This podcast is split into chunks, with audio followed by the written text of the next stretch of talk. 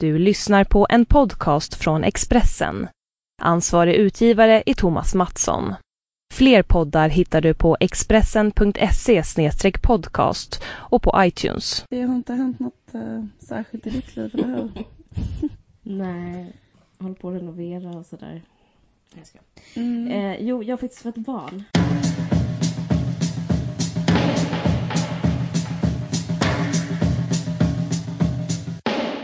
Jag har en så romantiserad bild av att vara typ en mamma och typ egentligen helst vara så krigsreporter och typ en, och ha bebisen med sig när man är på fältet. Okej. Eh, jag tycker typ det är coolt, handen på hjärtat. Det är all, äh, om jag ska vara ärlig så tycker jag det är coolt att typ vara så här. Den där, sätt den i ryggsäcken, nu kör vi, gör mer! Och typ Ja. ha med sig sitt barn hela tiden. Ja, jag, jag, jag, jag förstår att det finns en sån. Jag läste en intervju med Blondinbella i DN Kultur. Läste du den? Nej. Nej. Men hon skulle nämna så tre förebilder. Och då var, nämnde hon någon som heter Gunilla von Platen. Mm. Och då sa hon så här, Gunilla von Platen har fött eh, tre barn på tre år samtidigt som hon typ driver eller har hundra anställda. Alltså jag kommer inte ihåg. Nu- Nu säger jag säkert fel. 97 Men det- är andra än hennes barn. Men det, det sjuka är, eller just den här grejen att, att man har det som ideal eller blir imponerad av det. Kvinnor ja, som... jag undrar vad Roland Paulsson skulle säga om det. Eller liksom om vad det betyder att jag... eh, eh, men jag tror, det är en, jag tror det är så här att man inte blir personlighetsförändrad. Så mycket personlighetsförändrad som jag hade hoppats på. Jag, för jag var ju så här innan att jag eh, upplever värde genom prestation. Och jag tror att det är ett, exakt samma sak fortfarande. Det är rätt så svårt att Mm. vara mammaledig och inte typ vara en krigsreporter eller whatever. Eh, Ja. men, ehm, men det är typ så här, den bästa kvinnan är kanske Jeanne d'Arc eller Emilia, jag vet inte, Amelia Eckart, hon som är pilot. Men hon skulle vara ännu bättre om hon typ hade med sig ett barn när hon flög över Atlanten. Alltså, Jag tror du skulle säga Amelia Adam. hon är så, stark. Nej men, ska vi berätta något sjukt apropå det här? Hur Ja. sjukt det är att vara frilans som jag varit liksom ändå... Alltså det sjukaste egentligen, egentligen borde vi bara sluta podda och bara säga att det sjukaste som finns är att föda barn. Det är som att eh, man blir besatt av djävulen. Inget mer, inget mindre. Det är som, alltså smärtan pratar jag om nu. Ja. Och jag tycker det är konstigt att det inte... Jag tror, för jag upplever att det står överallt. Det, att det, är så här, det är konstigt att det inte sägs. Man pratar om hur ont, jävla ont det gör och så är man så lite ful i mun och så är man så här rolig och pratar om så här, man spricker hela fittan och sånt. Det är en typ av retorik kring att föda barn men det finns en annan som fortfarande är typ inte dokumenterad. Det tycker jag är att det här att det är som att um, eh, man känns som, känns som man ska dö av smärta. Att det Mm. verkligen är, det är inte lite ont utan det är så ont som, som någon, någon hugger en i magen och någon som jag minns hur mina ben bara skakade hur det var inte jag utan det var något annat som tog över. Jag slängde mig på golvet och, och bara och jag grät av smärta och jag bara, jag bara skrek. Jag skrek nej, direkt när jag kom in till förlossningen bara skrek jag gör kejsarsnitt istället. Bara skär upp mig. Eh, Mm. För det gör så ont. Ja, men det är Ja. intressant. Jag pratade faktiskt med en kompis om det här. Mm. Det finns, eller det finns ett så himla konstigt fenomen. Jag vet inte om du känner till det här, men typ att vissa mammor Mm. Säger till sina döttrar så här, att det inte gör ont att föda barn. Ja. Det är så jävla märkligt. Men typ jag pratade med en kompis om det här. Mm. För att hon har haft exakt den upplevelsen. Hon har så här växt upp med en mamma som hela tiden har sagt så här. Det är ingenting typ att föda barn. Nej. Det är typ härligt och det gör inte ont och så.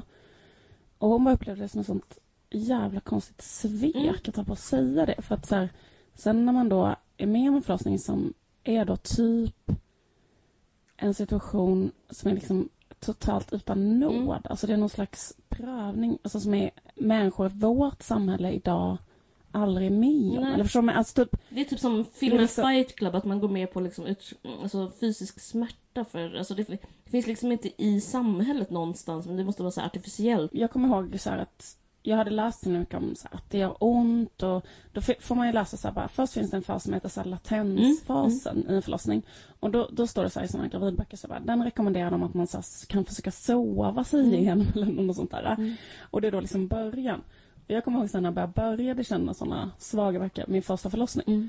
Då bara att det gjorde så ont så att jag bara, jag fattar inte, är det här då det svaga? Mm. Eller typ så här, att det börjar med att göra så ont så att så ont har man aldrig haft förut i hela sitt liv. Vad som än har hänt. Mm. Alltså, du vet, Då är det, då är det liksom allting. förfesten eller så här för... Det är precis, då är det så här, det som man skulle sova sig igenom och då är man så här bara, okej, vad ska hända sen? Men det sjuka att jag sov mig igenom den fast jag hade så ont.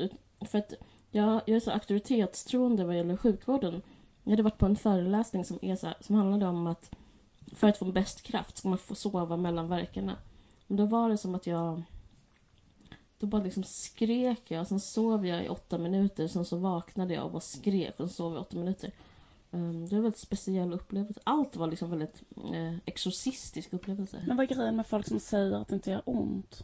Så jag upplever två saker. Dels att det finns en dubbelmoral från sjukvården. Och framförallt finns det en moralism som, Ja. utav dess nåde. Alltså det är liksom kring just att vara kvinna och sjukvården. Och sen så finns det en annan, det jag pratar om, det här med att vara så här Jeanne d'Arc och typ inte bara så här eh, liksom leda en revolution utan även så här ha ett barn på axeln. Att det finns en sån, det finns det idealet och jag tror att alla, ingen, ingen undgår det eller alla relaterar till det. Ehm, för jag upplever att alltså, hela min släkt är så här att de bara säger att det är underbart, de hade aldrig ont. Eh, för att de för att det är coolt. Ja, Och det är det ena. Sen tror jag aldrig att, om, att man liksom, folk glömmer. Ja, just det. Man kan ju inte, det är som att det är svårt att det kan minnas vara- hur kyla känns. Alltså, men jag tror det är svårt att minnas hur smärta känns. Absolut, det, det, det tror jag också. Ja, men jag tror också en grej med sjukvården, varför de inte förklarar ordentligt Mm. hur ont det gör första gången liksom, innan man vet det. Det, det är liksom att, eh, jag tror också att det är för sjukt. Alltså typ skulle man beskriva Mm. det som ska hända så här ärligt, så skulle man liksom vara tvungen att typ lägga in folk på psyk innan. Eller Mm. så här, så, men det tycker jag känns lite obehagligt. För ibland tycker jag man kan känna sig lite lurad. Ja, jag, jag fick se, vi fick se en sån förlossningsfilm innan, kommer jag ihåg. Och den förlossningsfilmen var ju någon form av science fiction. Mm. Jag, jag fick inte se den här med Gudrun Schyman som många får se, utan jag fick se en annan där det var typ en, som var mer nyproducerad. Mm.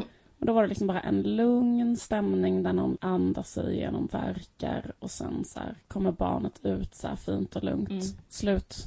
De är glada. Man bara, okej. Mm, precis. Men min andra teori om det här är att det finns, att vi, den är mer konspiratorisk och så här. Det handlar typ bara om pengar i sjukvården. För att i, i, min förlossning slutade med akut kejsarsnitt. Så att jag upplevde två förlossningar en kan man säga. Så jag kan göra en utvärdering vad som är lättast att vara med om. Och Mm. ehm, först så... Alltså du, För- du, du var med om att du först liksom bara Jag födde i hade 14 en helt vanlig timmar. Mm, det här är liksom... Det här är- verkar i 14 timmar. Precis. ehm, och Det betyder att livmodermunnen, okej, känsliga, skitsamma, det, folk borde veta det här, ehm, öppnar sig. Alltså man öpp, inuti ens liksom livmoder, den, den tänds ut och det, det är liksom, det går som en svallvåg genom eh, kroppen och den här muskeln så att liksom den ska tänjas ut och det är det som är så fruktansvärt ont. Den ska bli 10 cm så att barns huvud ska kunna pressas ut och sen så genom slidan och allt det där. Och min, eh, jag blev öppen 10 cm och sen så bröt de för en, eh, vad heter det, ja men akut kejsarsnitt. Så att jag liksom var med om båda, eh, båda. För att verkarbetet avstannade och det tog för lång tid eller? Nej, för hjärtljuden på bebisen, eh, varje gång jag fick en verk så tyckte inte bebisen om det. Så att den, den liksom, den bara gick ner i eh, hjärtat liksom slutade, inte slutade slå, ja. men Mm. eh, den reagerade genom att bara liksom checka ut varje gång jag fick en verk. Mhm. Och det, ja, så att jag vet det, jag har varit med om båda två och då så kan jag säga att det som är det är så frukt... Jag upplever det ja, men som en konspirationsteori att liksom, det är mycket, mycket, mycket värre att göra en vaginal förlossning. Det är jättehemskt. Det är liksom brutalt, det är primitivt. Eh, och det andra är inte det. Det andra är lätt. Det andra är bara liksom... Ja. Så jag vet Men inte. får, får, får, jag Mm. säga, får jag säga att jag sa det till dig Ja. innan? Thank you, det hjälper. Ja men liksom, jag har gjort två vaginala förlossningar och eh, liksom min, min första känsla var ju bara så bara, gud kan, alltså så här, snälla kan man få göra ett kejsarsnitt? Och då skulle, skulle, skulle, eller för mig skulle det vara en sån himla lättnad att liksom så här, kunna ha den Mm. valmöjligheten eller så, Mm. ifall jag skulle bli gravid igen till exempel. Eller så här.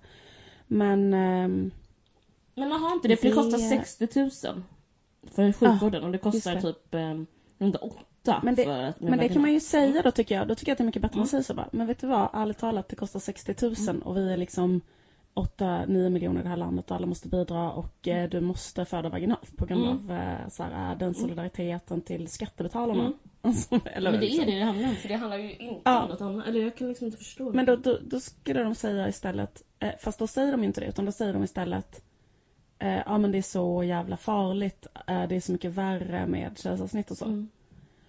Men grejen är att även studier visar så här långsiktiga konsekvenser av, alltså långsiktiga, så här, vad heter det, konsekvenser av förlossningen. Av att man kan få urinläckage och Mm. livmoderframfall och alla sådana Mm. där saker.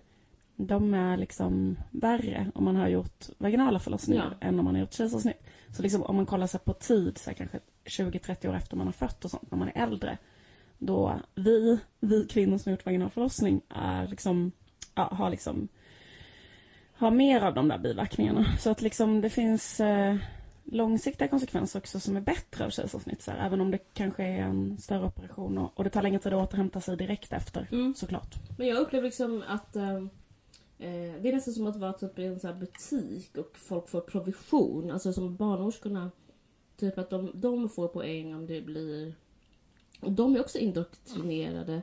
Alltså de tycker Ja. på riktigt att det är bättre. För de, de är såna här... Um, vad ska man säga? Liksom en slags eh, hippies... Eh, lifestyle hippies hela tiden. Att de, de är hela tiden emot eh, medicin och allting som är liksom sjukvården. De vill bara att det ska vara så här, man ska säga, ja, men typ andas ut barnet liksom. Och, Mm. och till och med efteråt så sa sju- barnmorskan till mig så här, jag tror faktiskt vi hade, hade kunnat gå, gått liksom om du hade gjort det vaginalt. Men men, nu är det ju läkarna som bestämmer. Alltså det är väldigt så här, jag upplever väldigt så stor um, skillnad um, på, mellan läkarna och barnmorskorna. Att de, de tycker liksom att man är lite divig om man Ja. eh, måste opereras och sådär. Men jag måste berätta vad som hände sen. Mm. Apropå vi pratade om det här med att ha Jeanne d'Arc och eh, att vara så här, men Blondinbellas ideal.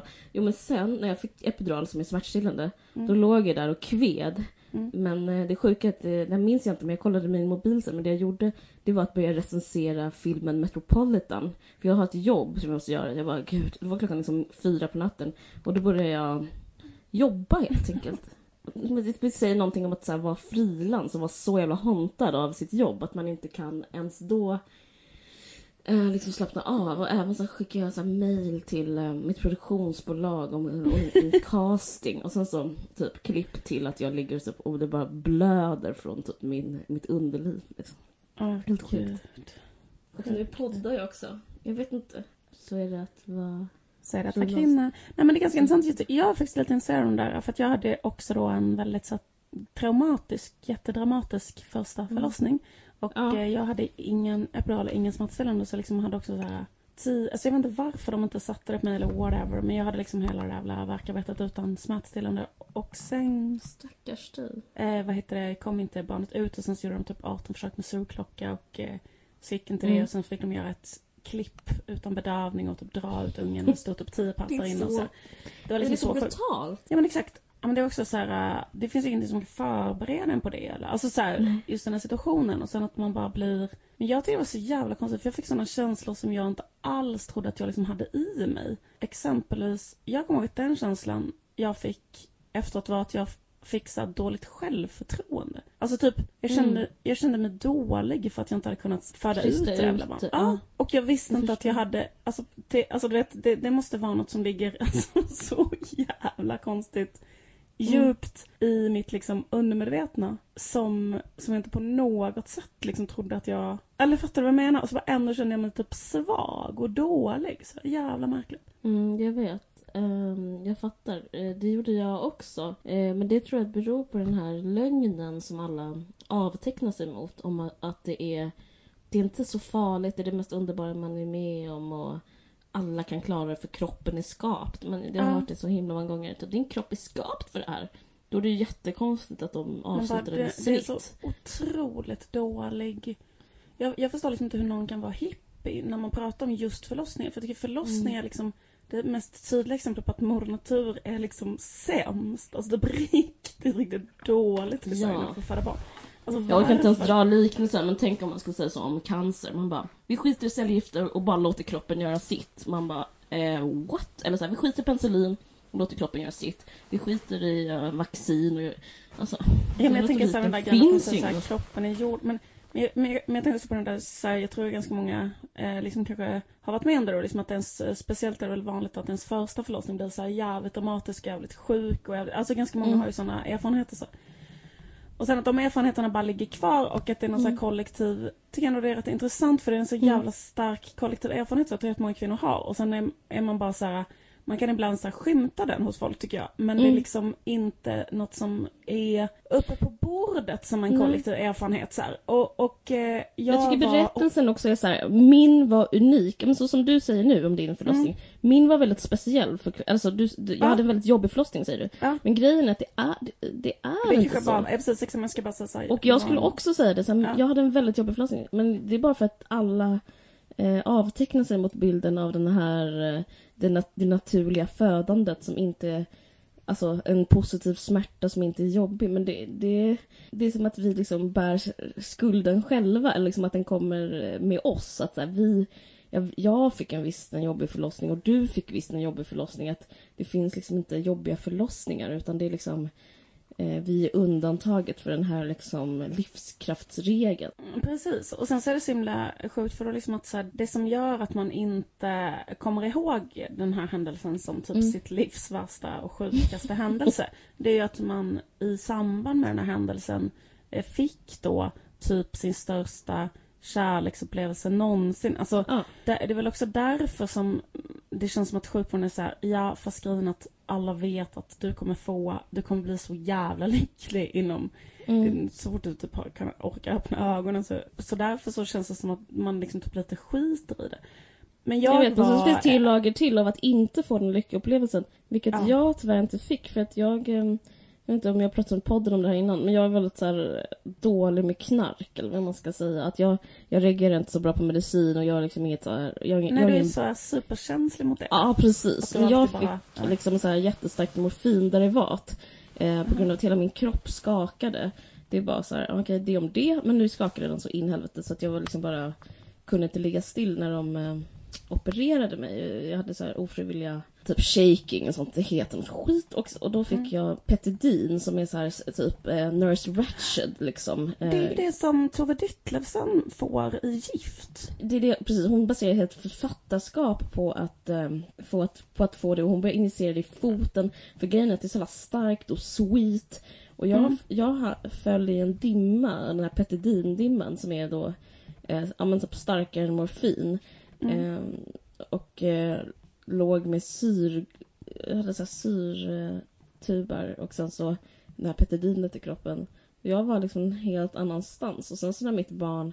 De hade skurit ut mitt barn Mm. och så la de det på mitt bröst. Då förstod inte jag någonting. Då tittade jag upp så här på min kille och han bara grät. Det var så sjukt. Jag började typ gråta när jag pratade om det. Mm. Ja. Att du fattar typ inte vad fan som hände i princip. Nej, och det är också typ ett nytt, en, ett, som en, ännu en dörr till ett nytt misslyckande, typ, om du förstår vad jag menar. Först Ja. som du beskriver det här självförtroendet, det fysiska självförtroendet, men sen så Mm. det här att, eh, jag har också skrivit i mitt så här, jag orkar inte säga att sjukvården är dålig, det är som att prata skit om SJ. De gjorde väl sitt bästa liksom, men jag hade skrivit i ett förlossningsbrev att jag inte ville ha så, medicin och smärtstillande och eh, narko, alltså typ den här typen Mm. av prylar. Eftersom jag är, typ, kan inte dricka en folköl utan typ börja gråta. Men Mm. hur som helst så, så, så hade jag fått, fick jag det ändå. Och då så, det liksom gick på mina känslor. På ett sätt som, eh, som gjorde att jag inte kände någonting. Vilket är meningen med morfin. Jag tänkte inte mycket på Torsten Flink. Är det det han vill åt? Att, han, att man har så mycket ångest som man inte... För man slutar känna. Och att få Mm. att i så här, ett livs största ögonblick bli kapad på känslor. Det var, det var så mardrömslikt. Ja. Förstår du? Det var som att titta på allting utan att, eh, utan att vara i det. Det var jätteobehagligt. Och så såg jag barnet. Men barnet var så himla underbart för att det är som... eh, Det är så intressant med... Alltså det här är så stora grejer men det är så... Det är så häftigt med livet. För det skötte sig... Det gjorde hela tiden sin, sin del av vår deal. Att, typ, vi ska, att vi har en fantastisk connection. Så att det var så här otroligt fint. Och började amma mig spontant direkt. Vilket så här, är en stor grej för att eh, många har problem med amning. Bla, bla. Ja. Men det var så här, jag, jag, jag vet inte vilket djur det är, men typ att man, man föds och så krabblar man upp till mammans bröst och börjar dia. Jag fick en sån... Jag typ såg att det hände och fick så väldigt Ja. här, uppskattade det väldigt mycket liksom. Men, eh, men eh, jag var liksom bakom, som, bakom en skärm. Alltså det var Ja. så obehagligt. Men, släpp, och sen, men släppte det sen eh, när liksom typ... Eh, så, ja, sen så tu- tuppade jag av och då Ja. så sa de, en kille berättade så här, men oj vad starkt de reagerar på petadin. Liksom.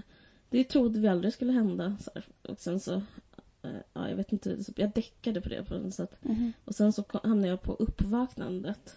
Aha. Och då var jag, på grund av bedövningen i kroppen, eh, så- var jag liksom förlamad i benen på grund av att de hade snittat mig. Mhm. Så kunde jag inte röra mig. Så jag hade reagerat extra säkert på det. Så jag fick inte komma till BB heller. Utan jag fick li- liksom, skulle åka upp till eh, eh, operationerna med alltså folk som opereras för liksom, andra saker. Så att jag liksom var väldigt sådär medtagen av medicinerna. Men då var också, då, då, då kom också barnet så här till mig igen. Ja. Och, och, men, men då, ja, men den här grejen med då hade jag fortfarande liksom inga känslor och det var väldigt Mm. speciellt. Och det gjorde mig så här superledsen. Alltså för då, då blir det Ja. att man, man känner sig... Man går emot alla bilder, alla filmer, alla Ja, så här ja. sägner och berättelser. Och att, att inte vara lycklig då. Liksom. Det är som att så här, men dramaturgin är att det ska sluta med det klimaxet. Alltså det är nio månader av upptrappning. Ja. Det var så jävla läskigt. Och eh, Ja. man fylls av liksom självhat istället. Usch, det var hemskt. Men ehm, ja, det är, så, det är så sjukt att man ska ha så mycket krav på sig själv. För jag har också hört att det är typ jävligt vanligt. Alltså, jag tycker det kändes svårt när jag blev mamma första gången. För då, att, att det känns väldigt märklig situation. Alltså bara själva situationen. Att så här, nu är det jag. Jag kommer ihåg att jag tänkte så här, vem ska ta hand om den här? Eller vad alltså typ sådär. Ja. Eller liksom, är det jag? Eller så, alltså du Ja. vet sådär att, att man har en sån, alltså att man är så himla ny i situationen. Att så här, jag är ansvarig för den här bebisen. Ja. Jag har typ knappt, eller liksom du vet, jag har inte umgått särskilt mycket med bebisar. Eller liksom spelat inte sådär små bebisar. Och, Alltså att man Nej. liksom bara väl, väldigt mycket liksom bara slungas in i det. Men det är Alla återigen den där liksom, att man hänvisar till naturen. Eh, En så här hänvisning som oftast är helt galen. Alltså, så att det är så ocivilisatorisk. Alltså, som att man inte kan lära sig. Eller som att man inte ska så här, vara ödmjuk inför så här, men jag, så här, att det finns en kunskap i att ta hand om barn. Utan det är bara så här, det ordnar sig för du är en kvinna. Liksom. Så Ja. Fast sen gör det det i och för sig, så jag måste här, säga emot mig själv. Sen så finns det ju någonting som sätter in som är väl att man, att man inte handlar om att man inte vill vara destruktiv. Så att man så här, eller hur? Eller känner, känner, det blev väl bra sen att, det här, att du tog hand om ditt barn? Ja, gud ja. Eh, sen så lär man sig ju. Alltså, Ja.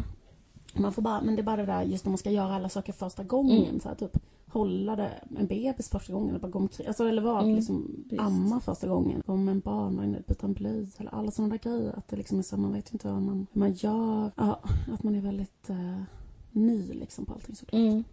Eller det känns som att, eller man har liksom aldrig varit så outside the, sin comfort zone. Alltså, verkligen. så jävla utkastad från sin comfort zone under förlossningen. Mm, verkligen. Men, men just det där med att ha en sjuk och jävligt obehaglig jobbig känsla kring förlossningen. Jag var eh, av ett helt annat skäl på någon eh, vårdcentral. Eller var det för att jag på här, ska ta bort någon leverfläck. Och då började jag snacka med sjuksyrran som gjorde det. Mm. Och då sa, pratade vi någonting, eller hon var så här, gör det här ont? För att hon eh, lasrade den där leverfläcken på något sätt. och då var jag så här, nej nej det gör inte ont. Och så pratade vi bara pyttelite om smärta, så sa jag bara så här, ja he, he, sen man, efter att man har fött barn så tycker man ju inte att sådana här saker gör ont. Eller, jag vet inte, vi bara pratade om det. Mm. Och då bara öppnade hon upp så här totalt för mig, bara så här, gud, jag tycker inte det är så. Och så pratade hon om det, och så började hon prata jättemycket om sin förlossning. Alltså hon hade haft en förlossning för flera år sedan, men hon var så här, hur ont det gjorde, hur rädd hon var. Mm. Att hon inte har vågat skaffa ett barn till efter det. Jag vet inte, det var bara så här, det är ganska gripande för man kan så här, få så jävla mycket kontakt med typ vem som helst. Eller så var hon bara så här, hon bara, jag trodde att jag skulle dö 20 gånger eh, under tiden jag födde det där barnet. Mm. Och eh, det är liksom ändå rätt så här, eh, det är ju jävligt heavy. Så jag trodde att jag skulle dö Mm. på riktigt liksom 20 gånger. Alltså, det det är en så jävla skräck så här, och, och sen att man är så rädd och så att man, eh, jag vet inte, bara kommer ihåg det på det här sättet och jag vet inte, det, det är liksom ett, uh, dra världens mest klyschiga slutsats. Men det är liksom en, en, en kollektiv erfarenhet som är så jävla, så jävla i det fördolda. Verkligen, verkligen. Det är som en sån eh, svarta marknader på berättelser vad det gäller alltså att alla är så här alla vet det och där borta kan man höra om det men det, det, det når aldrig så här dagsljus. Så upplever jag det. Liksom, att det bara så här... Eh, pst, vet du vad, hur det egentligen är? Alltså, så bara... Eh, så, så får man liksom veta det liksom på sådana sätt som du berättade. Jag, jag tog också ett så här, blodprov så pratade jag med en kvinna som hon bara, jag har, jag har hjärtfel men jag fick ändå inte kejsarsnitt. Eh, Ja. man bara okej, fan vad osoft. Alltså, alltså det är så jävla hård eh, naturlighetsterror liksom. Att hon då ska så här, hon var också rädd för sitt liv liksom. Och, ja. Mm. Ah, ja. Men eh, ska jag säga en sak som eh, alla säger men som jag tycker ändå man kan kanske säga ifall Mm. till, för att säga snällt till lyssnarna. Jag har ju två barn.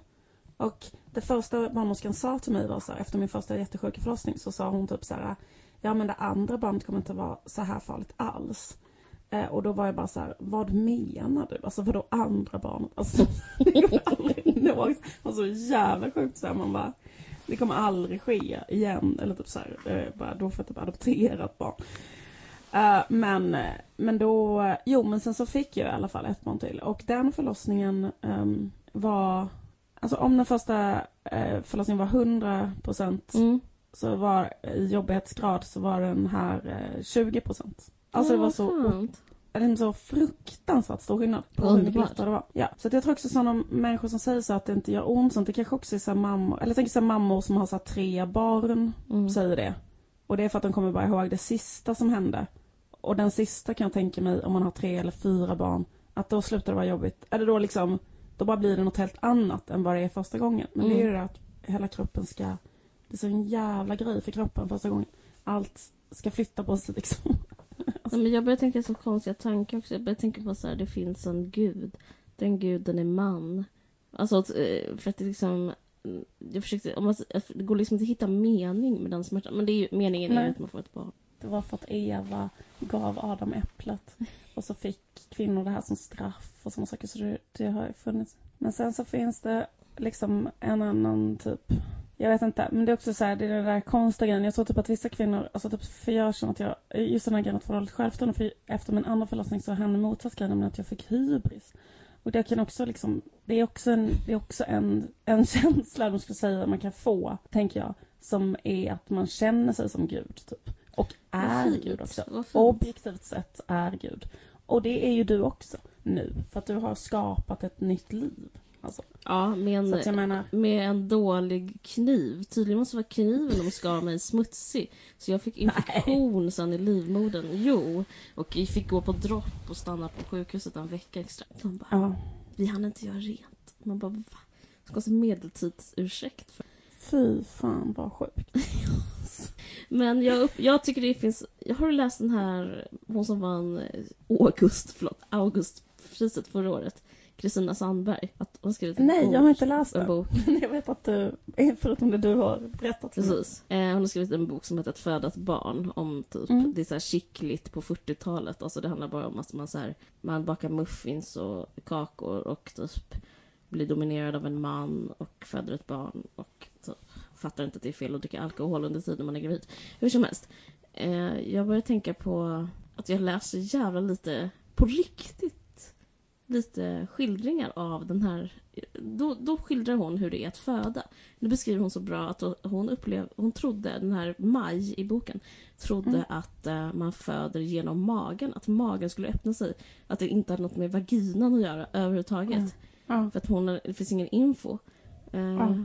Men eh, det som jag, jag ska komma till något positivt nu. Att det jag tänker är att det är en erfarenhet och typ om detta må man berätta. Liksom. Och man, Ja. Jag bara tänkte direkt att jag ska så skriva om det här. Alltså det är ändå, Ja. det finns och det, det, det är så en oberättad historia. För det finns det ytskiktet som berättas om den är ju inte sant. Så att det är ändå, det är ändå rätt mäktigt liksom att kunna, att man kan se det som en tillgång, den typ av kunskap eller vetskap. Ja. Liksom.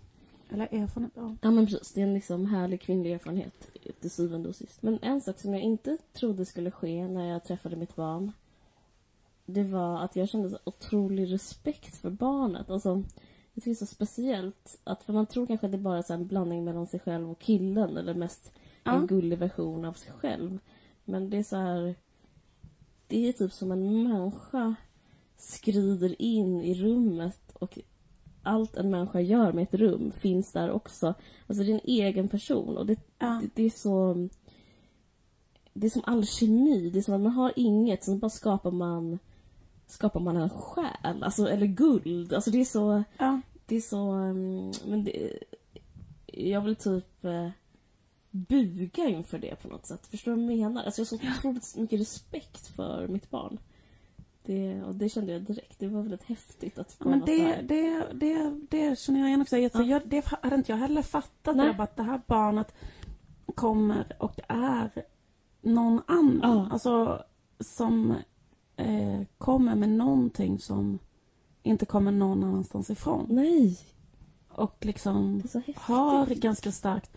Och just den här grejen, nu har jag en, min äldsta barn, mitt äldsta barn är ju nästan sju.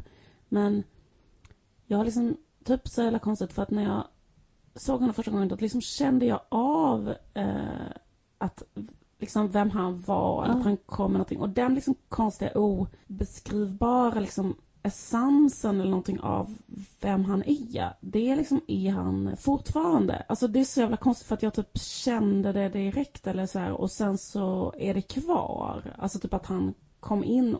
Alltså han har typ varit likadan som jag såg honom första gången. Alltså det är så jävla konstigt. Fint. Ja, men det är coolt för det, det är liksom ny, något nytt. Alltså det är liksom som inte går att hitta alltså, någonstans på jorden förutom i den människan. Alltså det, rummet var på ett sätt, sen så blir det på ett annat sätt och det är nytt. Det, alltså, det var väldigt, väldigt ehm, speciellt. Jag vet inte, jag, jag bara känner redan direkt att jag är ett fan, att jag beundrar den här lilla flickan. Hon är så fet liksom, hon är så allt. Jag tycker det är helt underbart.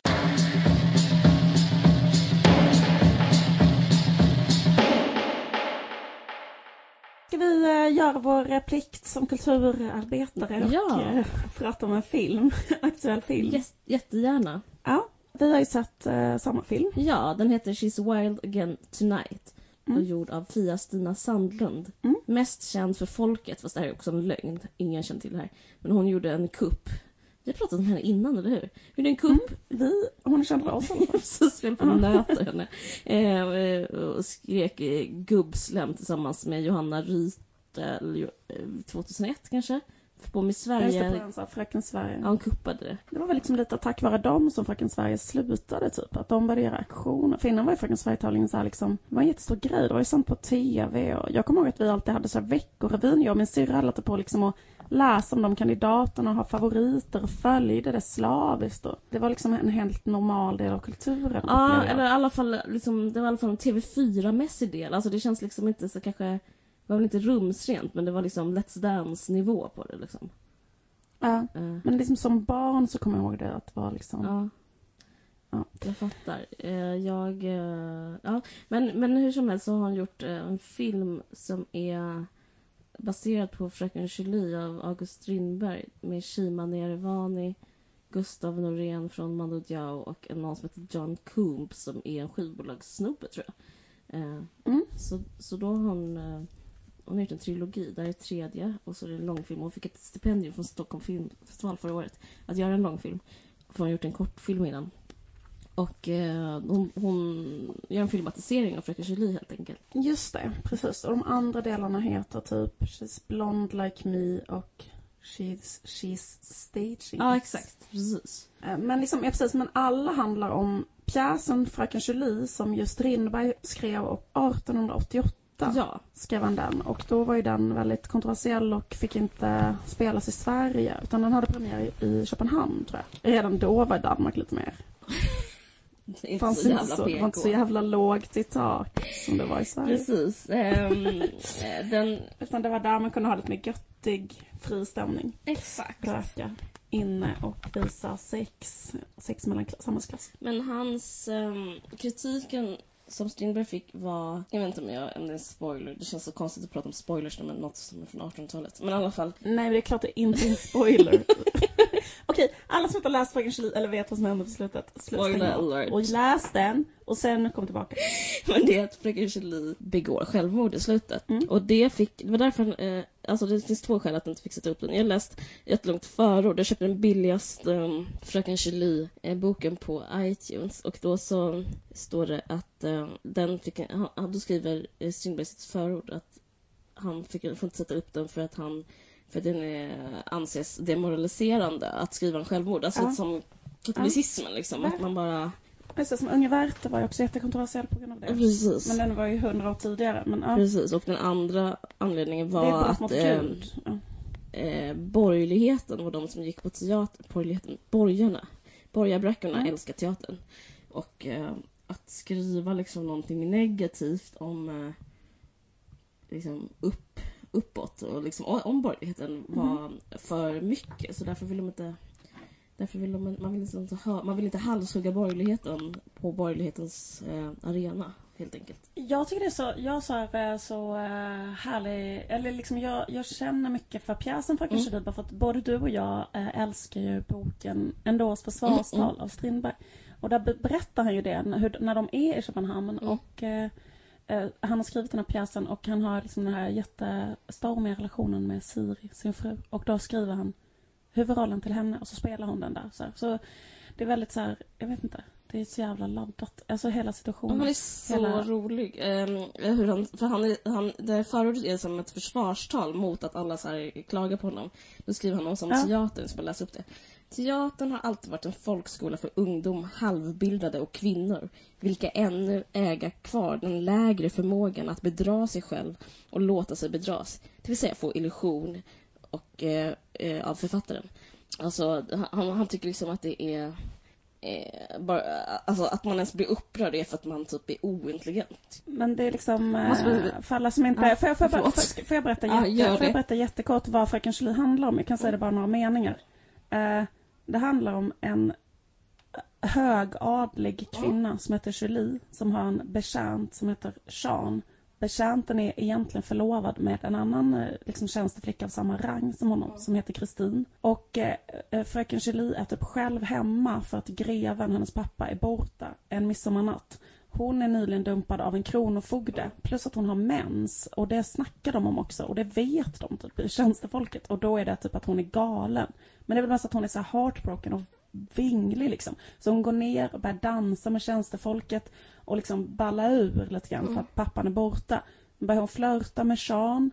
Först är det som att hon är i överläge och leker med dem på ett äckligt sätt liksom för att de är hennes tjänare. Kristin, tjänsteflickan, ser detta och liksom typ backar och skiter i att hon börjar typ flörta med hennes kille då liksom. Och sen hela bondsamhället typ ser vad som händer. Sean och Julie slutar med att de på fyllan liksom blir typ jätteattraherade slash liksom lite kära, börjar fantisera om att fly tillsammans. De har sex, kommer de ut igen efter natten och det blir uppenbart att hela typ bondfolket och byn och så vet att de har legat med varandra vilket är så fruktansvärt eh, degrading Mm. för Julie. Vilket gör att Sean kommer i ett sånt sjukt överläge och blir liksom Alltså vad ska man säga? Efter Han blir varandra så- sadistisk efteråt. så svänger det som Mm. ett, vad heter ett sånt bräda? Gungbräda. Mm. Fast var hon på toppen, ligger de med varandra, svänger det, han är på toppen. Det slutar med att han blir sadistisk exakt och ger, och det slutar med att han ger henne en rak kniv och hon bara går iväg och tar livet av sig. Jag vet, det är spännande. Och då är det liksom så här, vad Fia-Stina Sandlund har sagt i relation till att, varför hon är intresserad av Julie, det var väl liksom att hon har sagt det tycker jag var rätt så intressant, men typ så här, att experimentera med så här destrukt, alltså finns det andra vägar än självdestruktivitet? Alltså så här, går det att rädda Julie? Mm. Går det att göra Fröken Julie, att liksom operera med den pjäsen och på något sätt göra så att Julie inte ska behöva döda på slutet? Så här. Alltså grejen är att vi älskar Strindberg. Nu känner vi som Hanna och Amanda, Mm. för de pratar alltid i vi-form. Det är så jävla flummigt. Men jag råkar känna till att du gillar Strindberg och jag vet själv att jag också gör det. Och jag brukar ofta så framhålla att han inte är en kvinnohatare. Grejen är, jag, jag tänker så att det är självklart, eller som att Strindberg är kvinnohatare, men, eller så på vissa sätt, men att han också är bra. Men skitsamma. Men att hon är ju typ uppfostrad som liksom fritt, så här, liksom starkt uppfostrad. Det är det som är grejen med Julie, att hon är typ eh, vad heter det, uppfostrad, han kallar henne för en halvman för att hon har blivit Mm. uppfostrad till att liksom kvinnor är lika mycket värda som män. Och med detta Mm. dramat ville han väl också visa så här, vad händer med en kvinna som, som tror det? Jo, hon måste, hon kan inte leva eller hennes liv blir helt fuckat så hon, eh, hon Mm. måste ta livet av sig. Och typ kanske som motbild så har han den här Kristin som är liksom en kvinna som typ Mm. vet sin plats och inte försöker sig på något. Och det är liksom det bästa sättet att leva. Att bara hålla sig inom de så här könsramarna som menar ju Strindberg med det här dramat. Precis. Fast samtidigt upplever jag, och jag vet inte om det här är för att jag har en Strindbergs eh, vad ska man säga, gift i mig. Liksom att jag... Eh, men hur som helst så upplever jag att Strindberg själv är Fröken Julie. Förlåt en, eh, förlåt en liksom härlig tolkning men, men, men Strindberg är ju också så här klasslös och typ alltid sviken och vill dö av kärlek. Och det, jag, alltså jag, jag vet att det är väldigt så här, god, positiv tolkning att han då liksom egentligen är en god människa och, och att han inte all, typ att han är feminist blir det till slut. Men, men jag, jag ser Strindberg i Fröken Julie. Alltså om man, apropå dåres försvarstal, att bara liksom lägga sig ner i en sjö och dö om man inte får sin kärlek.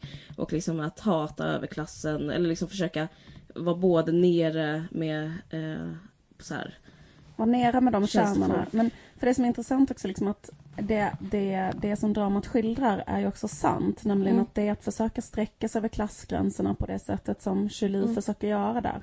Att hon är liksom Mm. nere och dansar med tjänstefolket och typ ligger med tjänstefolket. Och så här. Alltså det upplöser liksom inte klassamhället. Att hon som nej. och det tycker jag man kan känna igen sig så jävla mycket idag i liksom relationer som man själv då som vit och liksom jätteprivilegierad och har svenskt medborgarskap Mm. och, hit, och hit och dit. Att liksom ens möjlighet att ha normala mänskliga relationer, typ en vänskapsrelation eller något sånt där med människor på grund av så hur våra materiella situationer ser ut så går inte det. Alltså det är samma sak med Jean och Julie. De, de kan liksom inte vara kära i varandra utan, nej. utan, eh, utan problem och det, det finns en materiell verklighet som, som eh, oundvikligen måste göra att det där förstörs. Alltså det jag tänkte på, om jag får säga så här, om vi ska säga någonting om Fia-Stina Sandlunds film, så har ju hon gjort att hon har gjort Jean och Julie. Julie spelas av Shima Niavarani och Jean av Gustav Norén som du sa. Och då är de liksom sig själva. Alltså Shima heter Shima Niavarani och har gjort en pjäs. Mm. Så, liksom det, så det är som en eh, liksom metaberättelse att de kommer dit innan regissören har kommit. Och eh, detta är dygnet innan Mm. pjäsen ens en börjar. Och Kristin, eh, den här tjänsteflickan, är istället en man som är ihop eller har någon typ av relation med Gustav. Norén men är liksom väldigt tydligt här under honom. Det tycker jag är rätt bra, den där. Just hans position tycker jag är trovärdig och bra. Mm. Men ett som jag tycker faktiskt är problem med den där versionen av Fröken Julie som hon har gjort, det är liksom att Mm. eftersom Gustav heter Norlén. Säkert. Eh, Norlén. han ja, säkert. är li- rockstjärna och eh, förgrundsfigur för Mando Diao och Shima Niavarani är en framgångsrik skådespelerska. De spelar liksom roller av sig själva. Så att mellan Mm. dem så finns inte från början den typen av eh, maktskillnad eller dramatik som finns mellan Jean och Julie i originalversionen. Mhm. Alltså typ, det kan inte bli lika... Det är liksom att den dynamiken är svårare att få till. Okej. För det som, man, det som hon har velat göra, det är liksom att Jean först ska, eller Gustav ska först vara underställd Shima genom att han är liksom en manlig feminist som idoliserar Shima i början av hennes film. Och sen Ja. efter det så ligger de med varandra och då ändras det och han går tillbaka till manliga privilegier av typ en rockkille som vill ligga runt och hon är typ kär i honom. Eh, Mm. Spoilervarning. Självmordet uteblir. Mhm. Men, Mm. men det jag funderade på, alltså jag tyckte att filmen var bra, så här, jättebra på massa sätt. Så. Mm. Men det jag funderar på är varför, eller varför hon inte har, eller varför hon har tagit bort den, eh, den typen av dynamik. Jag har ett svar. Jag, jag, jag, har- jag har inte alls samma tolkning Nej. som du. Säg, Jag kan säga. ska. Men jag tycker så här. Jag, jag måste säga att jag tycker den här är... Det här vill jag verkligen ska bli som en blurb på Mm. den här filmen. Men det är någon som har gett någon tvåa i DN Kultur och det får mig att vilja Caroline, hugga mig själv. Två. Jag blev Ja. också jätteförvånad för jag fick liksom så jävla positiv. Jag har en underbar känsla efter att jag sett den. Det här var inte en, eh, det här var egentligen inte en kritik av filmen. är dålig. Det var Mm. Mer en tolkning i relation till original. Att man Mm. gör ett ganska stort, eller upplever som ett Ja, stort ja. avsteg. Men den fick tvåa i DN, tvåa i SvD, tvåa i liksom, vad heter det, SVT, eh, SVT såna kulturnyheter. Visste du det? Ja, jag, I call kvinnohat. Grejen är, jag måste bara säga så att det kommer som en blurb. Nu ska jag säga. Detta är årets bästa film. Mm. Så. Kan man skriva det på. En varje sex i en podd tycker att detta är årets bästa film. Du kan säga Caroline Ringskog Norli kanske. Ja, förlåt. Eh, från en varje Ja, sex precis. Och eh, För jag, jag tycker det. Jag såg den och tyckte den var fett störig. Jag tycker liksom eh, jag, jag ska inte liksom himla med att jag och Shima är kompisar. Eh, och men jag kan också himla, hon, hon, är, hon är liksom, har något här, en störig eh, energi, vilket jag uppskattar väldigt mycket hos människor. Eh, och hon var störig och den var störig. Eh, men grejen är att jag har tänkt på den så fruktansvärt mycket sen jag såg den och det, det är ett extremt bra betyg. Och det finns en punkt i filmen, en så här smärtpunkt som är ehm, som det du, det är så intressant för det är exakt det du pratar om. Och där upplever jag att hela eh, smärtan och det som gör den till konst och inte en jävla reklamfilm liksom. Eh, det är hur Fia-Stina som är expert på ämnet, hon är, hon är expert på feminism upplever jag, expert på patriarkatet och har sådana erfarenheter och kan liksom omvandla det till berättelser och konst. Och när hon eh, visar avvisandet jag tycker det är så jävla starkt. Jag blir så drabbad av det. Och eh, jag tycker det är intressant det här med att han är, han är Gustav Norén och en så extremt snygg rockstjärna. Och hon är också en sån här kändis. Men grejen är att han, hur man än vrider och vänder på det, precis som i Fröken Julie av Strindberg, hur man än vrider och vänder på det, så kommer han alltid ha the upper hand. Han kommer alltid ha makten. Och först så är han så här, han är bara snygg och undergiven. Och hon, hon så leker och hon får vara stjärna och han liksom beundrar henne. Sen ligger de med varandra och sen så säger han jag vill inte mer. Och så är det exakt i Fröken Julie av Strindberg också. Att han är så här, eh, han tycker hon är bedårande och sen så börjar han vara sadistisk mot henne. Och så upplever jag, det, det, för mig skulle det kunna vara så här, det, det är 1997 i Simrishamn och jag eh, typ haft ett one night stand med en kille. Och eh, vad händer dagen efter? Alltså jag upplever det som att man har den där privata relationen till patriarkatet. Att hur man än vänder och vrider på sig så kan man inte vinna. För det finns liksom ett killgäng, det finns en killvärld och det finns ett så här oberoende som, som kommer som är liksom fastklistrat på att vara kille och så finns det ett beroende som är fastklistrat på att vara tjej. Jag vet inte, jag blir så, jag blir så fruktansvärt berörd av det. Det är så obehagligt hur hon eh, hon vill mer, hela den, hela den grejen. Och, där ligger så maktrelationen. Mm, absolut, jag tycker också att det var liksom jävligt intressant. Så man kan ju säga på ett sätt att hon har liksom så spelat spelat ner det ändå liksom. Alltså så att de, att maktskillnaden Mm. inte är så dramatisk ändå. För att jag menar, eller jo den är extremt dramatisk. Det är fel ord men jag, jag tänker så här till exempel Men jag tycker det är dramatiskt att inte kunna vinna. För alltså, till och med fast hon ska vara Fast hon är så här kändis, hon är Shima Nerevani, så kan hon inte vinna. Hon, Gustav Nor- Norlén kommer alltid vara bättre än henne. Det tycker jag man får fram. Ja, men trodde du på det att han liksom idoliserade henne där i början? Jag trodde på att han raggade Ja. på henne. Alltså för sig, det, just det där i och för sig tycker jag är rätt så vanligt. Det har ju du varit med om jättemånga gånger tycker jag. Eller det känns som att det är ganska vanligt Ja. så här, Eller så här, det är svårt att säga det på en själv men jag kan till exempel säga det på dig. Att killar kan vara samma mot dig tycker jag. De kanske också Att du är fantastisk. Ja exakt, de kanske också är så här jätteframgångsrika och har jättemycket kapital på olika sätt. Och sen är de så här mot Mm. dig jätteundergivna och säger så här, du är fantastisk och blir liksom besatt av dig och vill liksom, eh, jag vet inte vad, blir liksom helt så här, ska liksom följa efter dig och vara med dig på olika sätt. Eller så här var det ganska mycket förr i tiden i alla fall. Liksom. Absolut. Men sen Absolut. så är det liksom Humble brag, men eh, så, jo, men, men, så, men liksom så att, att ha dig kanske på en slags Mm. piedestal eller vara så här väldigt Mm.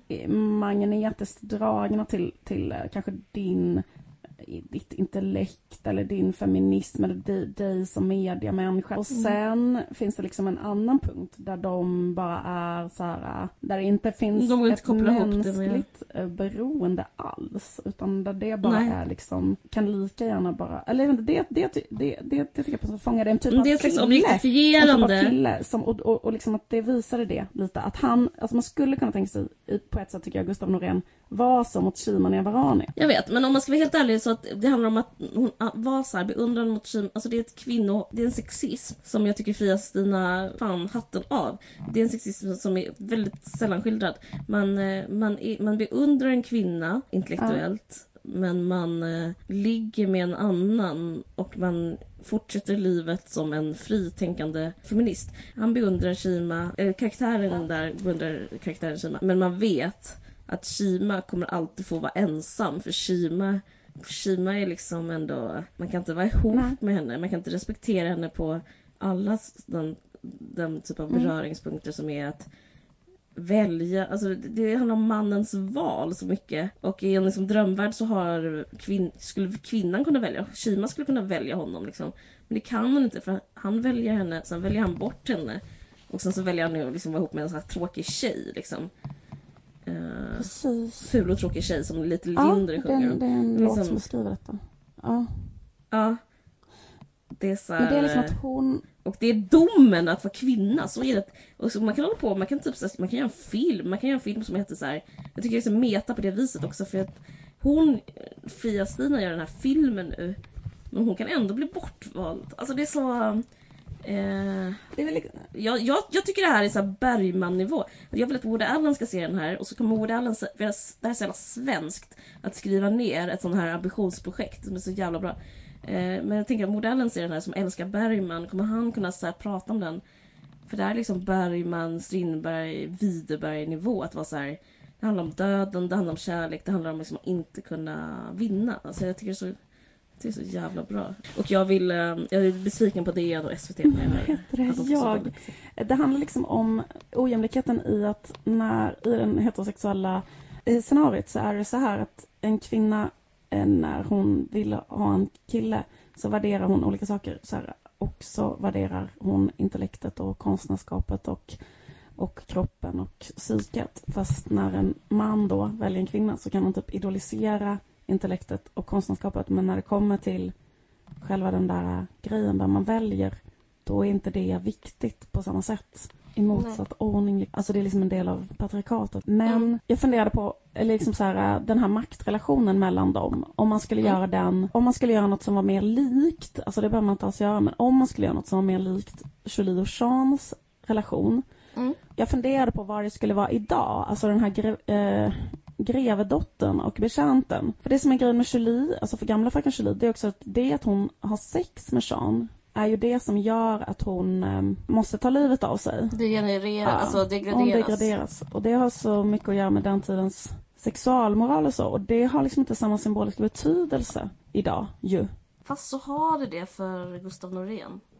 För det är en sån kvinna, hora madonna, som hela så här samhället bygger på. Alltså, är det inte lite Jo. sant än fortfarande? Det är lite sant fortfarande men liksom inte... Eller jag funderar bara eh, Mm, en sån relation precis. som skulle kunna vara är till exempel att tänka på så här en... Om det skulle vara, eller just den där situationen att så här, en, en riktig mänsklig relation kan inte uppstå på grund av skillnaderna i privilegier. De två är två jätteframgångsrika personer båda två så de skulle ju också bara så här kunna blivit ihop i den filmen, eller? Alltså det finns liksom ingenting i så grundförutsättningarna som... Eh, Jo. Att hon är... Att grejen är att en framgångsrik kille i kultursektorn och en framgångsrik tjej i kultursektorn. De... Alltså, en kille vill ha en sån vanlig tjej. Medan en tjej vill ha en... likadan. kille.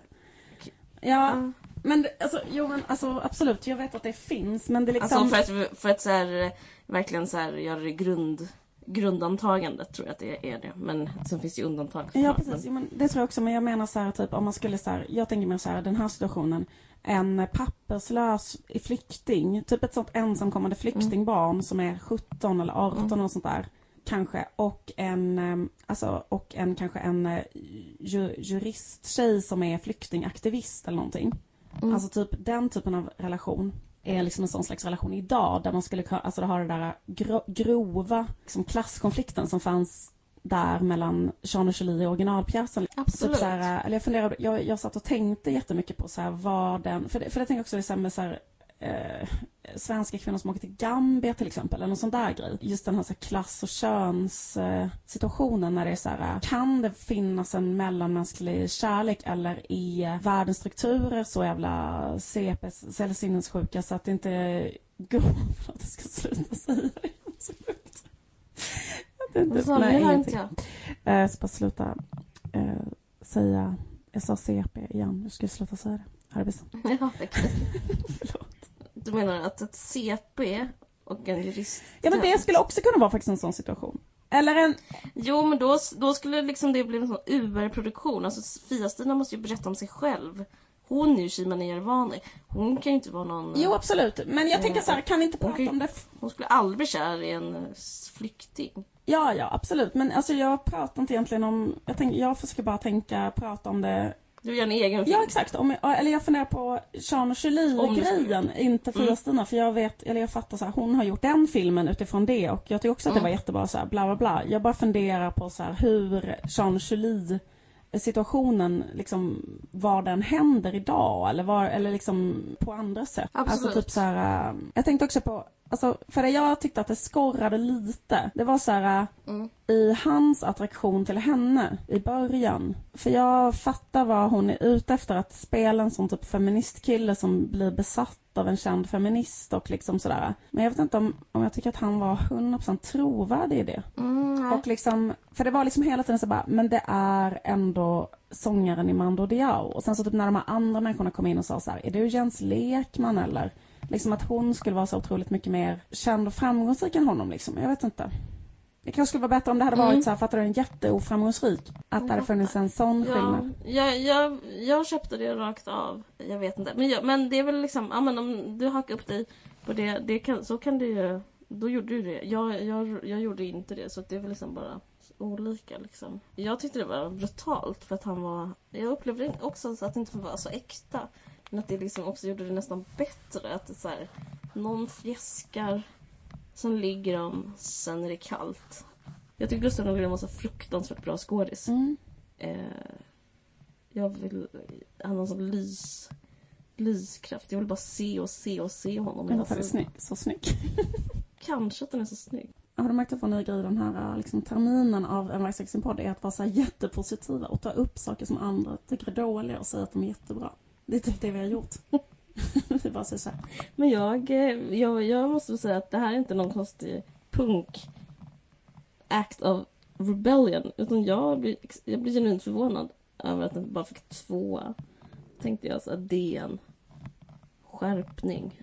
Eh, så jag hade ingen aning att jag fick två år i de där andra medierna också. Det, det gör mig verkligen Ja men förbryllad. var faktiskt, eh, alltså förlåt jag har typ gjort mig, jag har liksom, det är min nya grej att hålla på och gnälla på, på recensenter. Jag ska liksom inte göra det men, för, men, men, men det var sinnessjukt så här, hur, vissa, alltså, hur vissa av de här recensionerna var skrivna. Till exempel den som var i Kulturnyheterna. Då stod det så här till exempel. Eh, Fia-Stina Sandlund håller på med ett projekt om Fröken Julie. Men det här är det första och hon ska göra två filmer till. Alltså typ att man inte ens vet, alltså vad fan, om man jobbar på Kulturnyheterna, att man inte vet att hon har gjort två filmer. Alltså typ att det var så jävla dålig nivå på recensionen. Det var rubbat. Ja. Och jag tycker det är kränkande. Eh. Så ska man som konst, Vädra ut SVT-huset. Ska man behöva liksom jobba Men- som konstnär och liksom få den typen av alltså kritik som är så jävla dålig. Alltså så dåligt skriven. Det är sjukt tycker jag.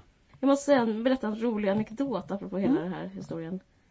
Jag, Caroline Ringskog från En varje sagt Mm. podd, skulle vara regiassistent på Fia-Stinas film. För jag gick på DI tre Mm. år. Jag skulle göra praktik. Men, eh, och då, om jag skulle få välja fritt, vad skulle jag helst vilja göra? Jo, då skulle jag vilja åka till New York, hänga med typ en asgrym konstnär som gör Ja. film och vara hennes regiassistent. Jag fick jobbet, jag fick praktikplatsen. Allt var Ja. klart. Följande hän- hände. Det här är som en sån epilog till hela skiten. Jag träffade en kille. Den här killen, han var mycket mer, vad ska man säga, han var inte så konstnärligt intresserad. Det var inte så hög status. Han fattade inte grejen. Däremot så älskade han eh, fakta, som många Ja. killar gör. Så, inspirerad av bara hans aura, han sa aldrig någonting om det här, men bara hans aura att finnas till och älska fakta. Så tackade jag nej till att åka till New York och vara regiass på den här feta eh, produktionen. Istället började jag jobba VAR, dokument inifrån. Och där gjorde jag en, bland annat en dokumentär om Google. Jag står inte creddad med i eh, eftertexterna, men det stämmer. Jag jobbade med en Google-dokumentär och så gjorde jag lite annat som var kul på riktigt, men det har inte sänts än. Det handlar bland annat om kvinnors självskadebeteende. Men det här var det som kom i rutan. Och det är liksom också en slags spegling av hur så här, Just det, sen efter det här blev jag dumpad efter den här terminen på dokument inifrån. det här är så intressant för jag har aldrig förstått det varför du jobbade på dokument inifrån. Det har varit ett enigma för mig. Jag kommer ihåg när du sa Jo, att du det skulle var jobba för där. Ja, att, eh, det. för att jag blev psykad av en killes Ja, aura. Jag förstår det. Ja, gud vad intressant. Ja, för jag fattar. Självklart skulle jag jobbat med Fia-Stina i New York. Jag fick läsa hennes manus också som Josefin Adolfsson skrev. Jag blev drabbad. Jag förstod att det här var bästa någon som någonsin hänt. Men killen vann. Snipp, snapp, slut. Så var sagan slut. Du borde läst den här eh, Lean In. Cheryl, vad fan hon nu heter. Den där, eh, Vad är det hon den här eh, amerikanska eh, liksom så här populist-feministgurun. Ja. Kommer du ihåg sista avsnittet av senaste säsongen av Girls? Ja. När Shoshana ska välja om hon ska åka till Japan och ta ett jobb Mm. eller om hon ska vara hemma med en kille hon har precis träffat. Och då är det så extremt rolig scen när en gubbe som jobbar på Rays Café bara har, står och har sånt jävla långt eh, hyllning, alltså tal till förmån för den här lean in ideologin. Att man som kvinna alltid ska så här, ja, sätta sin egen karriär före män. Och det är ju en jättekritiserad, jag paj feministideologi, men det är typ den bäst säljande boken i USA. Det är så här Oprah Winfrey, Oprah Winfreys favorit och sådär. Ja, Eh, men i alla fall, men då är det en väldigt, väldigt rolig scen när en sån gammal gubbe står och liksom säger till Shoshana så här, att hon måste åka så här, till Japan och sätta sin egen karriär först för att han har läst, den gamla gubben har läst Lean In och är så är extremt inspirerad av Lean In-feminism. Och det gör att Shoshana tar jobbet. Det, det kanske Ja, men det som är det bästa med den här historien är att just nu så ligger ett barn här och sussar så jag tjänar ju på att inte åka till USA. Skoja, det var en annan kille. Men eh, Det skulle vara så starkt i den här podden ifall det var den killen. Eh, Detta om detta. Eh, tack för att ni lyssnar. Ni är så gulliga tycker jag. Jag älskar på något sätt att vara lyssnare. Jag tycker det är så fånigt att eh, säga det när man hör andra säga det i andra poddar. Men jag tycker att eh, det känns fint att många lyssnar på här podden och är så gulliga och skriver snälla saker. ja, gud ja. Det, men vi har de bästa lyssnarna. Vi har inte sådana loser-lyssnare som alla andra. Gulligt också att jag såg att massa hade så här gulligt gått in och klickat på oss på det här Daytona-priset som är som pajigt pris som är en slags reklamgrej för. Alltså du vet. Bara, Vann vi? Nej men vi kom två efter värvet. Buhu. Vad är värvet för något? Jag vet faktiskt inte. Jag tror att det handlar om eh, båttillverkning.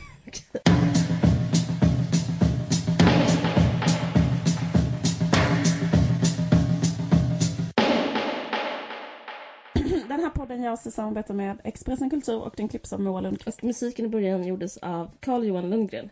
Han har ett band som heter Vit... Vad fan heter det? Laser och bas Mm. som ni kan boka. Okej. Puss puss! Du har lyssnat på en podcast från Expressen. Ansvarig utgivare är Thomas Mattsson. Fler poddar hittar du på expressen.se podcast och på iTunes.